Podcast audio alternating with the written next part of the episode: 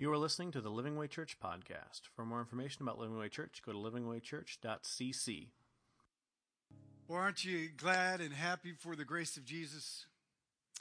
Father, thank you so much for the grace of God that forgives and transforms and redeems. Lord, I pray that you'd, uh, as we dive into First John today, Lord, I pray that you would open our heart and, uh, Lord, for what it means to walk and to follow in that redemption, God. In Jesus' name, amen. Well, last week we wrapped up a series called Redemption, and we talked about what that video is actually talking about how God can take anybody, anyone, from any circumstance, from any past, with any situation, and redeem and change through the grace of Jesus Christ.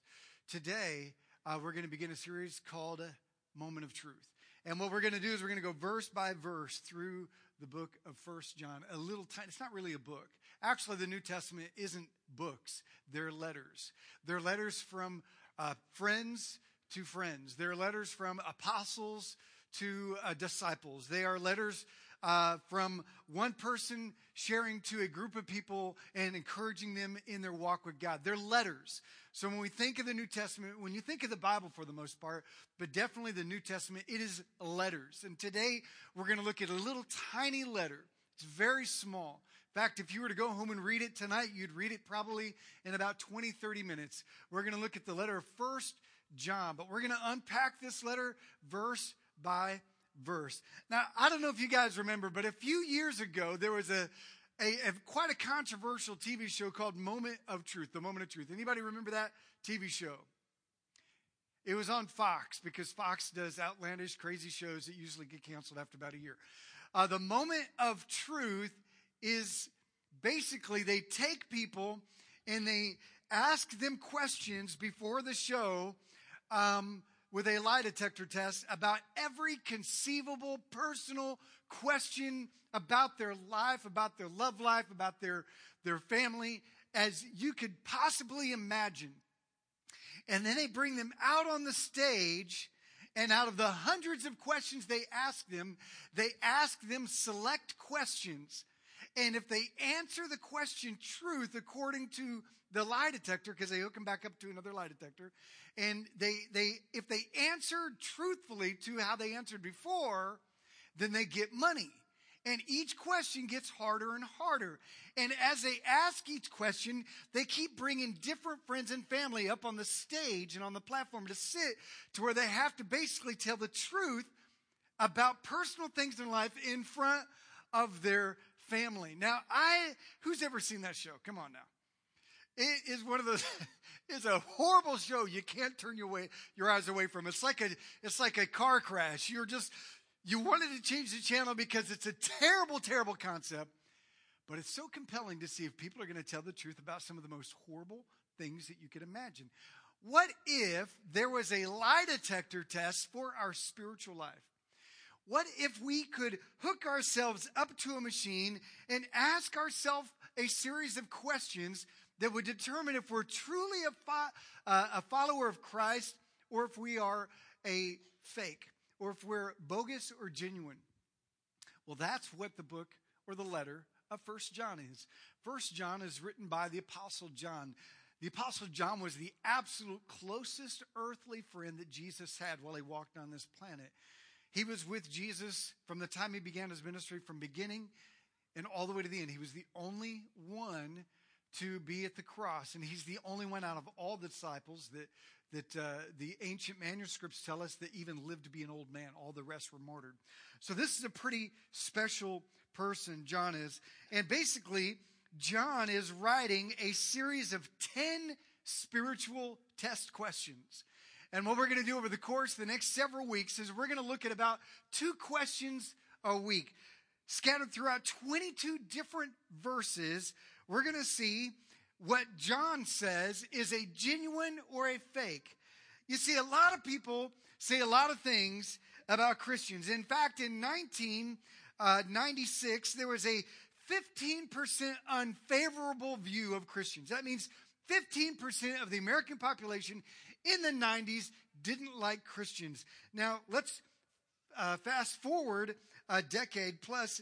And just a few years ago, they took the same study, same question, and they found that 38% of the, of the American population has an unfavorable view of Christians. That's nearly 40%. That's nearly four out of every 10 people do not like Christians. Many claim uh, it's because Christians are hypocritical, or we're insincere, or we're sheltered, or we're too political, or we're too proud or prideful, we're quick to fault others. Basically, overall, people have an unfavorable view of Christians because, well, we're just not very loving. So, what John does is he, knowing Jesus probably better than any person that ever lived, uh, has written the book or, the Gospel of John. He also wrote 1st, 2nd, and 3rd John, little tiny letters. We're reading 1st John. And he also wrote the letter of Revelation, which was a letter to seven churches in Asia Minor at the time. So he was given, uh, outside the Apostle Paul, the greatest voice from Jesus. And what John does is he unpacks uh, basically how he feels about the Christians at that time. I mean, you got to realize Christians only been around for maybe 20 years at the time that John wrote this letter. And Christians were already starting to be fake, already starting to be hypocritical, already showing themselves to be a bit insincere. Many were wandering from the faith. They were leaving some to wonder if Christianity is for real and if Christians are for real. You see, there are a lot of cults that claim that they are Christians, but how can we know maybe we're missing something? Or there are also cultural Christians who say, you know what, I'm born in America, I'm a Texan or whatever, I'm raised in church, I have good values, therefore I am a Christian. Are we missing something? Is there more to this than just thinking or saying that you are one? Well, the purpose of First John was written so that you could tell the difference between a genuine Christian and a bogus Christian. Um, Who's a poser and who's real? Who's representing and who's misrepresenting? Pretending or genuine? The thing to remember is that this is not a letter for you to test others, though there's a tendency to do that. This is a letter to test you. You're not hooking somebody else up to this lie detector test. You're hooking yourself up to this lie detector test. 10 questions to ask yourself if you are the real deal or not. John says four times why he was writing this book. Let's take a look at it. He gave it for four reasons. 1 John 1 3 says, I'm writing this. We proclaim to you what we have seen and heard, so that you also may have fellowship with us. And our fellowship is with the Father and with His Son, Jesus Christ. We write this so that our joy might be complete. We are writing this so that we can know for sure that you are in unity with us. A second reason he wrote it for, for unity, the second reason he wrote it is for the reality of our struggles, for reality. In 1 John 2 1, he says, My dear children, I write this letter to you so that you will not sin. He says, I'm writing this for the reality that giving your life to Christ doesn't make you perfect. Giving your life to Christ doesn't end the struggle, but I want to encourage you so that you don't take the wrong road and that you stay on track. Another reason he said he wrote this was not only for unity and for reality, but also for clarity. He says in 1 John 2:26, he says, "I'm writing these things to you about those who are trying to lead you astray." He says, "I'm writing this letter so that you're not misled, so that you can keep on track and know who you are in Christ." He says for clarity. So he wrote it for unity, for reality, for clarity. And the last thing, he wrote it for security. In 1 John 5 13, he says, I write these things for you to believe in the name of the Son of God so that you may know that you have eternal life. Guys, I want you to know that you can have a confident, complete assurance that you are right with God. It is possible to know that you know that you know that you that you know that you're going to heaven. There doesn't have to be a single doubt in any person's mind in this room whether you are on a track to know the Father or to see the Father as your friend. He says, I'm writing this so that you might know that you have eternal life, so that you may know where you are with God and have a sense of spiritual confidence. So today, we're going to look at two of the 10 questions that he asks who've actually started the journey, he says, but there are those that have never left base camp. Let me explain. I like to go snow skiing. I think it's one of the more exciting, relaxing. It's very spiritual for me. I just something about the sound of the snow, uh, go, of just the sound of skis, just going back uh, the backside of a mountain, you know, hitting those blues and the blacks where barely anybody's there. And, you know, you can almost just stop and hear snow, you know, piling up on it. It's quite intense. Now, when it comes to skiing, there are those when I go skiing who are at the base camp, who are in the, they're at the lodge and they've got the emblem on the jacket. They've got North Face on the jacket, on their shirts, on their fleece, uh, but they've never left base camp. They've never began the ascent. They never took the journey. They, they, they look the part. They have all the gear, but they've never left base camp. Let me translate it. If we were in Texas, it'd be known as the big hats, no cattle guys. They're the guys that have the big trucks, uh, but they never haul anything. They're the guys that have the cowboy hats, but have never ridden a horse or stepped foot on a farm. They're the guys that have all the image, the big hats, but no cattle Christians, the bumper sticker Christians, the Christians who say, I am a Christian, but they've never actually left the base camp. They've never actually set foot on a farm. They've never actually cast a reel and went fishing for men.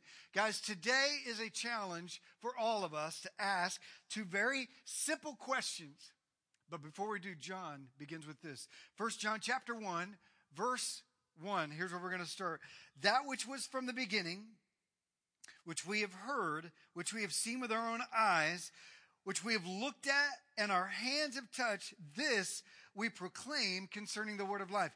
He starts off by establishing his authority. He says, Guys, I'm not telling you what I think. I'm not telling you what I believe. And I'm not telling you about somebody who I have, have heard about. He says, I'm telling you about someone who I have touched, who I have hugged, who I have talked to, who I have seen, who I ate meals with. I'm talking to you not about Jesus as if someone told me, but I'm talking to you about Jesus because I personally knew him and know him. He says, We proclaim this concerning that which we have seen and touched with our own hands. Verse 2 says, The life appeared. We have seen it, talking about Jesus. He appeared. We have seen it. We've seen him and testified to it. And we proclaim to you the eternal life which was with the Father and has appeared to us. We proclaim to you that we have seen and heard what we have seen and heard, so that you may also have fellowship with us. And our fellowship is with the Father and with his Son, Jesus Christ. We write this to make our joy complete. Again, he's saying, I'm writing this so that we may know that we are truly in fellowship. And don't just take the word of, of anybody, take, take the word of an apostle. He says, I know Jesus. So trust me with what I'm about to say. Guys, listen, I, I'm we're going verse by verse. Let's let John challenge all of us. Not as if it's words from Ted, but as if it's words from Christ Himself through the Holy Spirit given to John the Apostle. In verse 5, he jumps in right away with this. He says, This is the message we have heard from Him and declare to you God is light, and in Him there is no darkness at all. And this is what we need to begin with.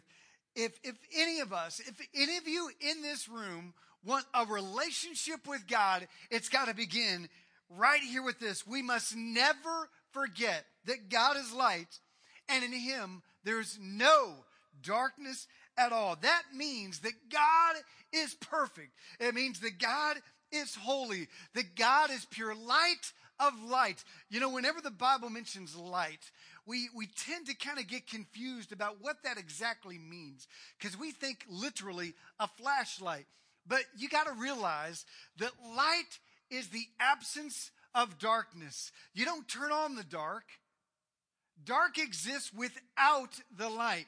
Christ himself, God is light. He is. You don't turn on Jesus. You don't turn on God. He is, and darkness flees. Guys, listen, when he calls, God light, and he says it again in John 1 in his gospel. He's saying this God is light of lights. He is perfect, He is pure.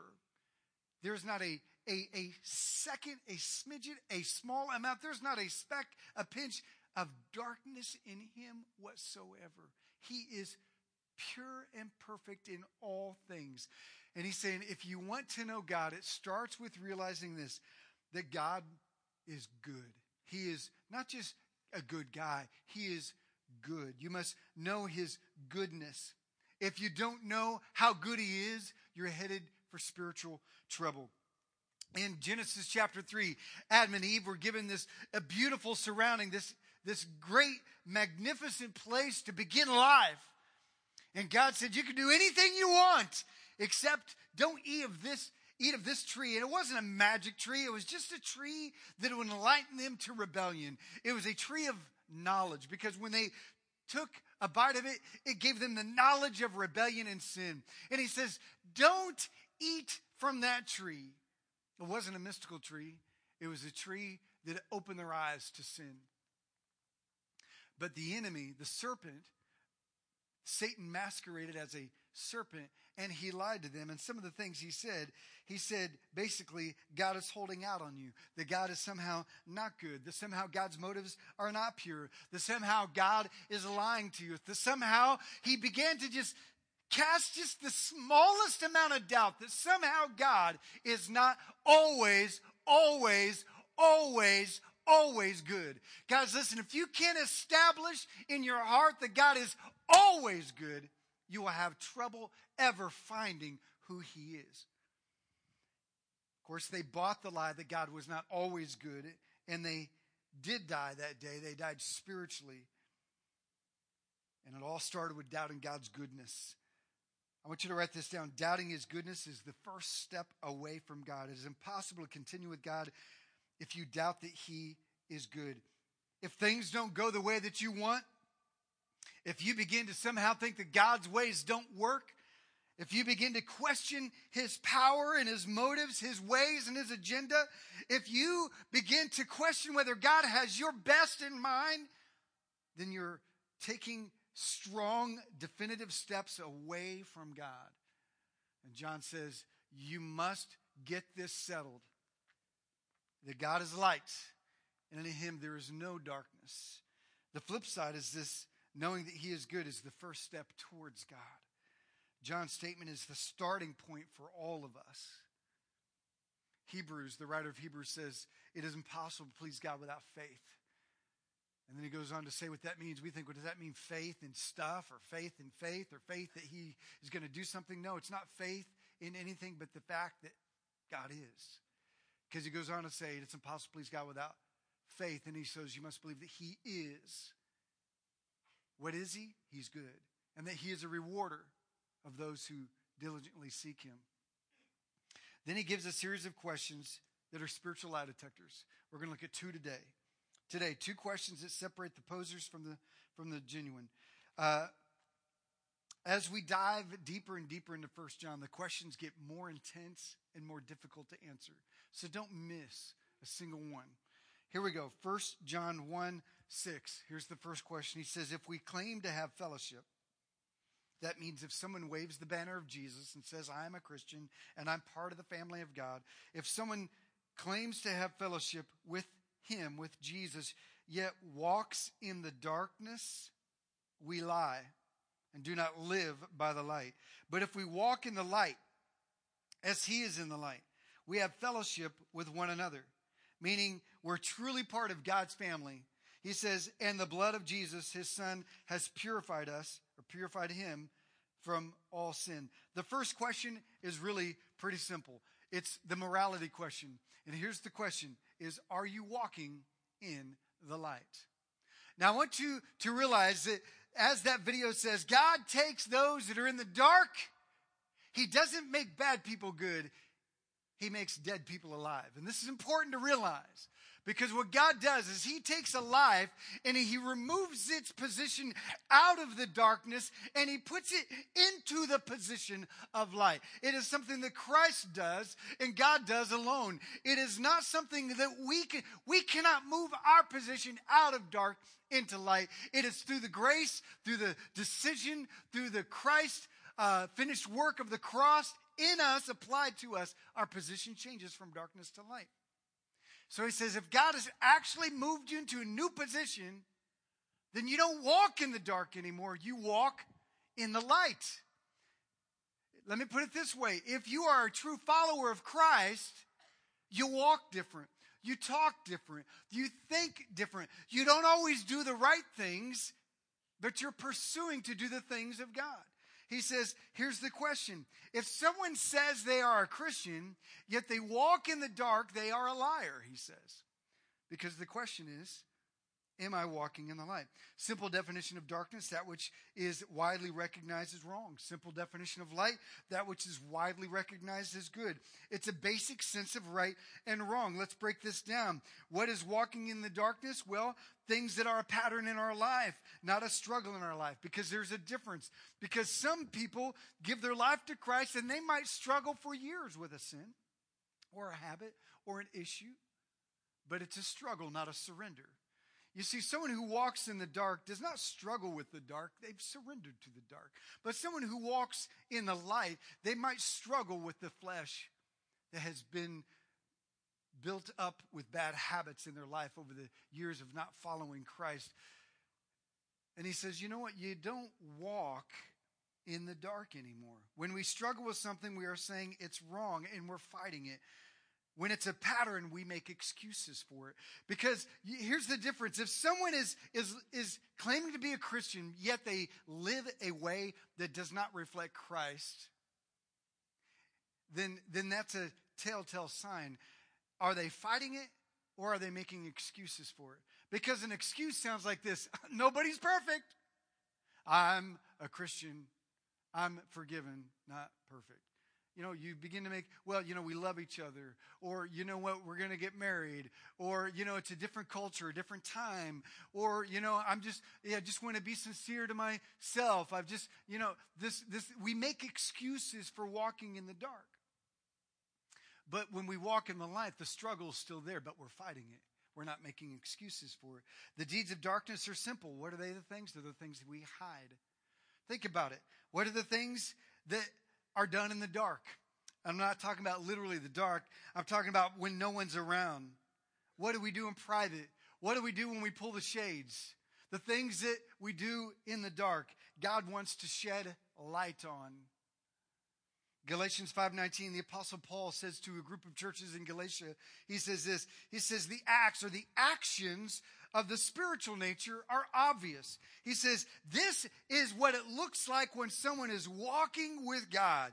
He says he gives a list none of these things uh, are are what we're excited to tell others that we might do. But he says this is the actions of someone who's walking in the dark. He says sexually immoral, impure, debauchery, idolatry, witchcraft, hatred, discord, jealousy, fits of rage, selfish ambition, dissensions, factions, envy, drunkenness, orgies. And just in case he didn't mention yours, he says, and the like.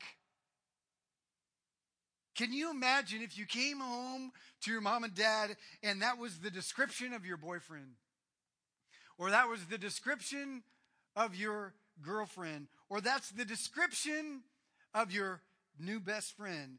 He says, I warn you, Paul says, as I did before, that those who live like this, who walk like this, if this is a pattern in their life, he says they will not inherit the kingdom of God. This is what it looks like to be lost. If someone is walking consistently in that kind of life, he says they're not walking in the light of Jesus Christ.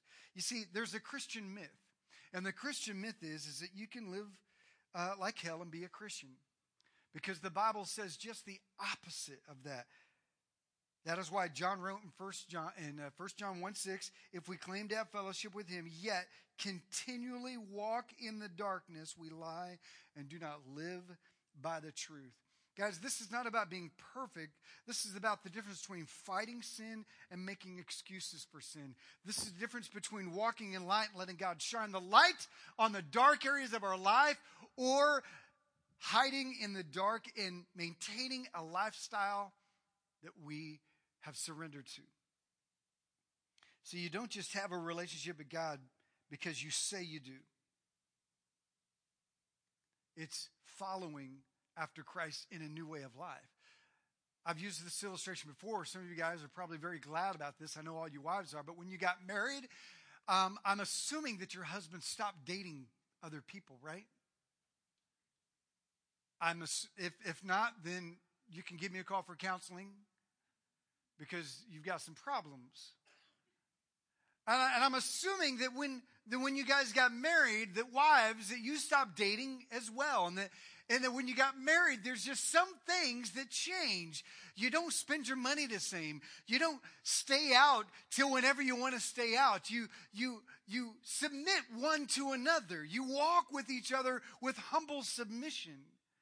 There, you stop dating other people. You stop uh, doing a whole lot of things when you get married, not because it's the rules of marriage. I can't go out with other girls anymore. Oh, I hate being married. No, you know why you don't? Because it's a response to the love you have for your wife. I know some of you guys, that's exactly how I feel.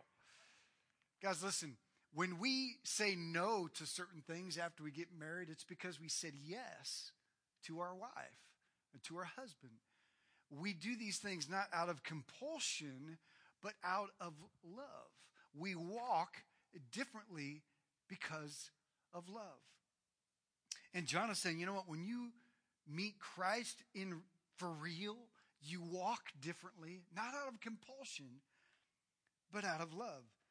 You may know all the right answers, but does your life reflect the darkness or the light? Then you might want to rethink that whole relationship with God thing. This is the moment of truth for some of you. The problem is that most of us don't want to believe this when it comes to someone we care about.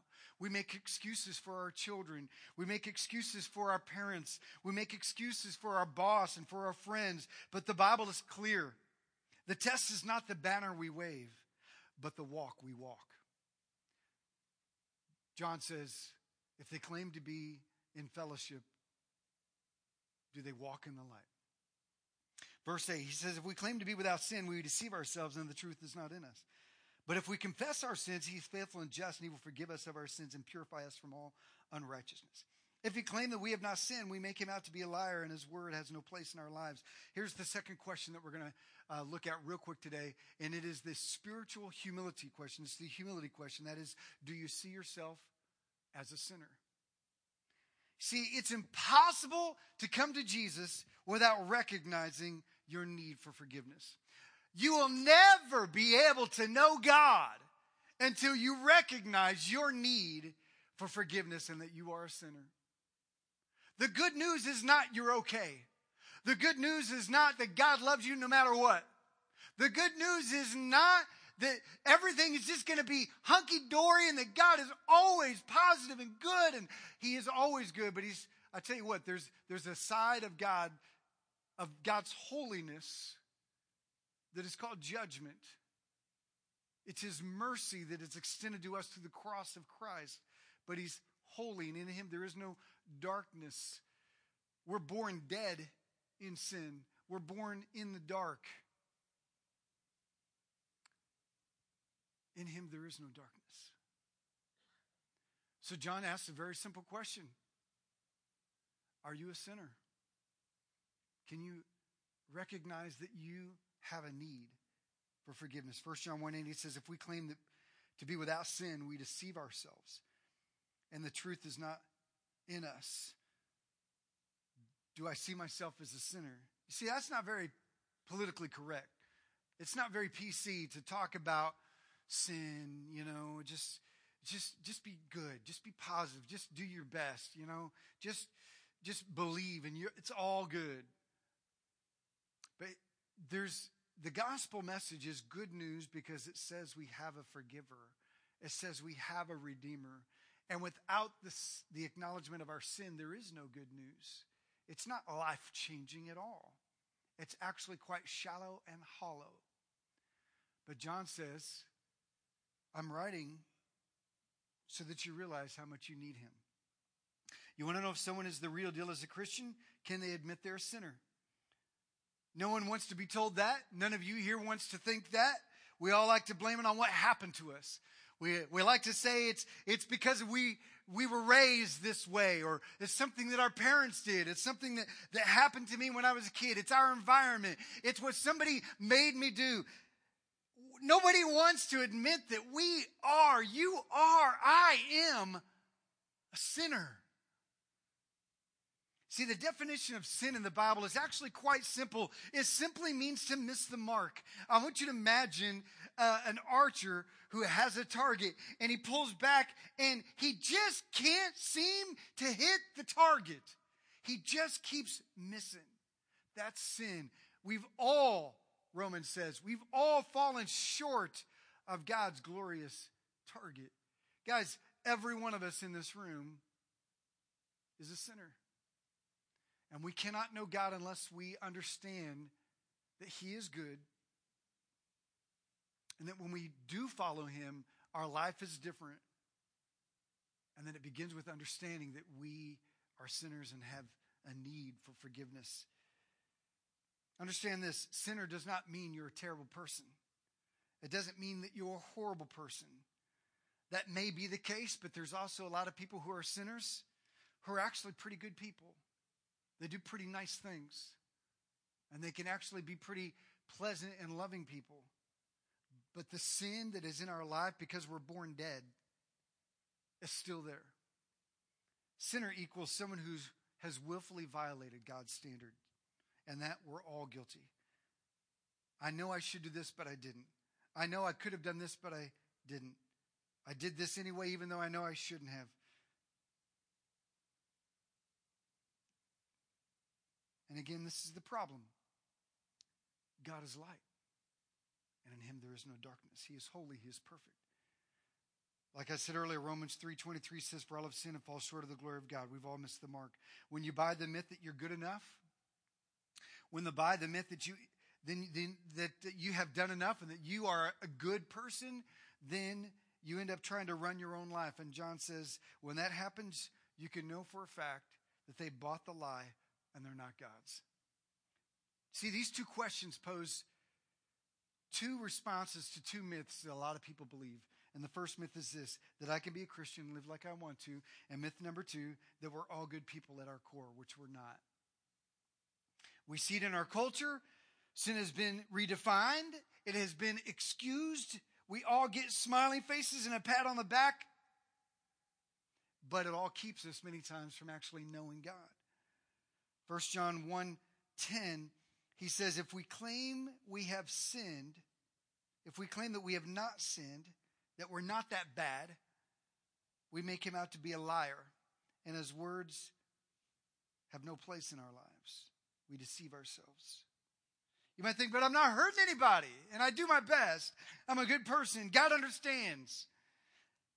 These are nice ways of saying you don't think you have a sin problem. Two simple tests today. How are you walking? And how do you view yourself? Two very simple lie detector questions. 1 John 1 9 says, however, it doesn't end like this. He says, If we confess our sins, he is faithful and just to forgive us of all sins and purify us from all unrighteousness. And then he launches in chapter 2, and this is where I'm going to end today. In 1 John chapter 2, verse 1, he says, My dear children, I write this letter so that you will not sin. And you're like, great, too late for that. But if anybody does sin, that's all of us. We have one who speaks to the Father in our defense, Jesus Christ, the righteous one. He is the atoning sacrifice or the covering sacrifice for our sins, and not only for ourselves, but also for the sins of the whole world. See, as a Christian, understand this you will struggle with sin. As a Christian, you will stumble at times doing things that you wish you hadn't done. But thank God we have Jesus who is faithful to forgive us if we would just confess it. See, this is not about judging others. This is about taking a deep look at ourselves on that machine. I want to ask you those two questions as we pray today. How are you walking? Does your life reflect the light?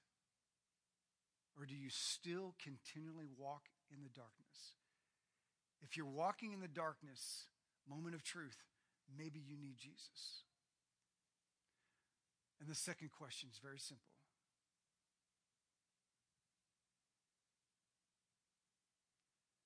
The second question is one that begins it all. Are you a sinner? Can you recognize that you have failed God? Let's pray. I know this is heavy this morning. But God, thank you that your grace is sufficient for any sin and anything we've ever done. God, I thank you, Lord, that, that you do take those that walk in darkness and you remove them from the position of the dark and put them in the position of the light. And God, I believe there's some people here that were up uh, up to that machine and up to that lie detector test, uh, that machine, and, and God, they they failed.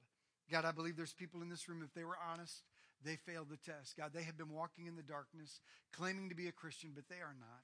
God, there are those here that have uh, joined a religion and chosen to be a Christian or to go to church simply because it uh, connects with the values that they have. But God, they, they've never recognized their own need for forgiveness. They don't recognize that they are a sinner. God, I pray that you'd help us to see that today.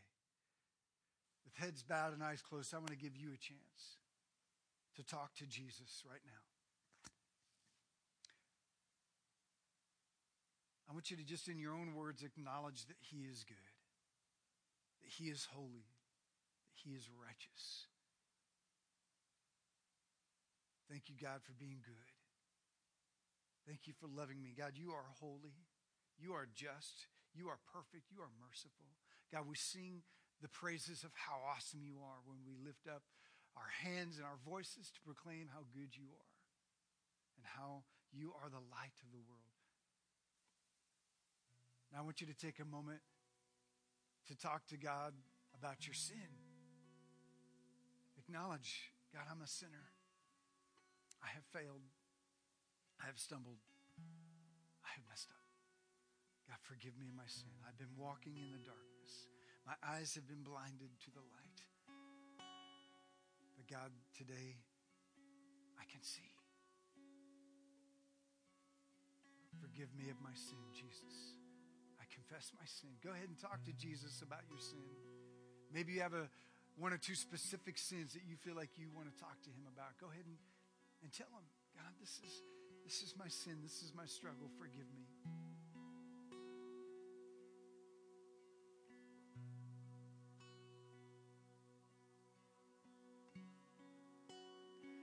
Now I want to say a prayer for you in this room because you're the stumbler. You're the person who's who's walking in the light the best that you can and you're fighting the sin and the habits that are controlling your heart, your mind and your emotions and your actions. You're fighting, you're struggling. God give them victory. God give them strength. God give them courage. God give them the power of the Holy Spirit to overcome the darkness in their life. God, though we stumble, though we struggle, though we will fall, God, if we will confess our sin, God, you're faithful to forgive us. Some of you who are Christians, you've been stumbling in some sin and you need to talk to Jesus about it right now. You need to say, God, forgive me of my struggle. God, forgive me of this sin. Forgive me of this habit. Forgive me of this situation. Go ahead and talk to Jesus and say, God, forgive me. He is faithful to forgive you. Thank you, Jesus, for your amazing grace that changes even a wretch like me. God, in Jesus' name, amen. Hey, guys, as we move forward into First John uh, this month, don't miss one. Uh, go ahead and reread the sections that we go over. And uh, each week in our small groups, they're going to be unpacking a little bit more this section from First John. So be sure to be in a small group and bring someone with you next Sunday. We're, you know, we're at a, in a movie theater. We don't have a lot of signs. We don't have a big sign on the building or anything. We have very limited exposure. And the, the, the greatest way that we're going to get the word out about what happens here is through your voice. So why don't you bring somebody with you next week and uh, let's see God transform our lives from the inside out. Amen. Thank you for listening to the Living Way Church podcast. If you enjoyed this message, we hope you come visit us in Garland, Texas. For directions and more information about the church, go to www.livingwaychurch.cc.